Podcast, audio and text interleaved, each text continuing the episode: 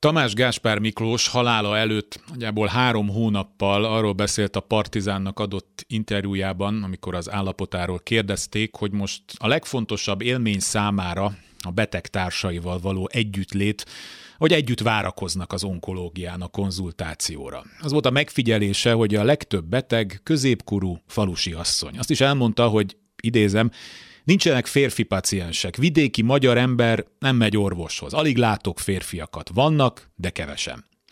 A Népszava ma arról ír, 2019-ben 8435 magyar halálának okaként jelölték meg a tüdőrákot, közülük 1203-ról csak a boncoláskor derült ki, hogy ez volt a betegsége, addig, amíg élt, nem kapott diagnózist. A szintén a közelmúltban publikált statisztika szerint Magyarország még mindig élen jár a daganatos megbetegedések okozta halálozásban. Európában ebben mindig vezetünk, ha már sok minden másban nem.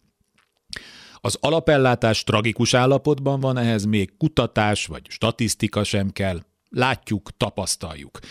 Aki ki tudja fizetni, az a házi orvostól egyenesen a magánszolgáltatóhoz megy, vagy még a házi orvost is kihagyja, mert irreális időpontokat kap a szakrendeléseken. És ez még a jobbik eset, mert ahogy TGM is szembesült vele, a magyar ember már csak olyan, hogy csendben szenved. A merrák, ha időben felismerik, ma már nagyon nagy eséllyel gyógyítható, és megakadályozhatóak az áttétek. Mi ehhez képest a realitás? Míg a dán, finn, holland nők közül 10-ből 8-an részt vesznek a rendszeres szűréseken, addig Magyarországon ez az arány csak 10-ből 4. Öngyilkos társadalom vagyunk, hol tudatosan, de legtöbbször csak úgy megtörténik, mert ilyenek a keretek, vagy így lettünk szocializálva.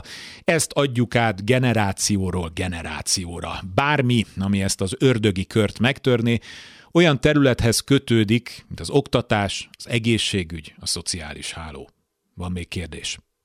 Kárpáti Iván vagyok, ez az Esti Gyors, a hírek után kezdünk.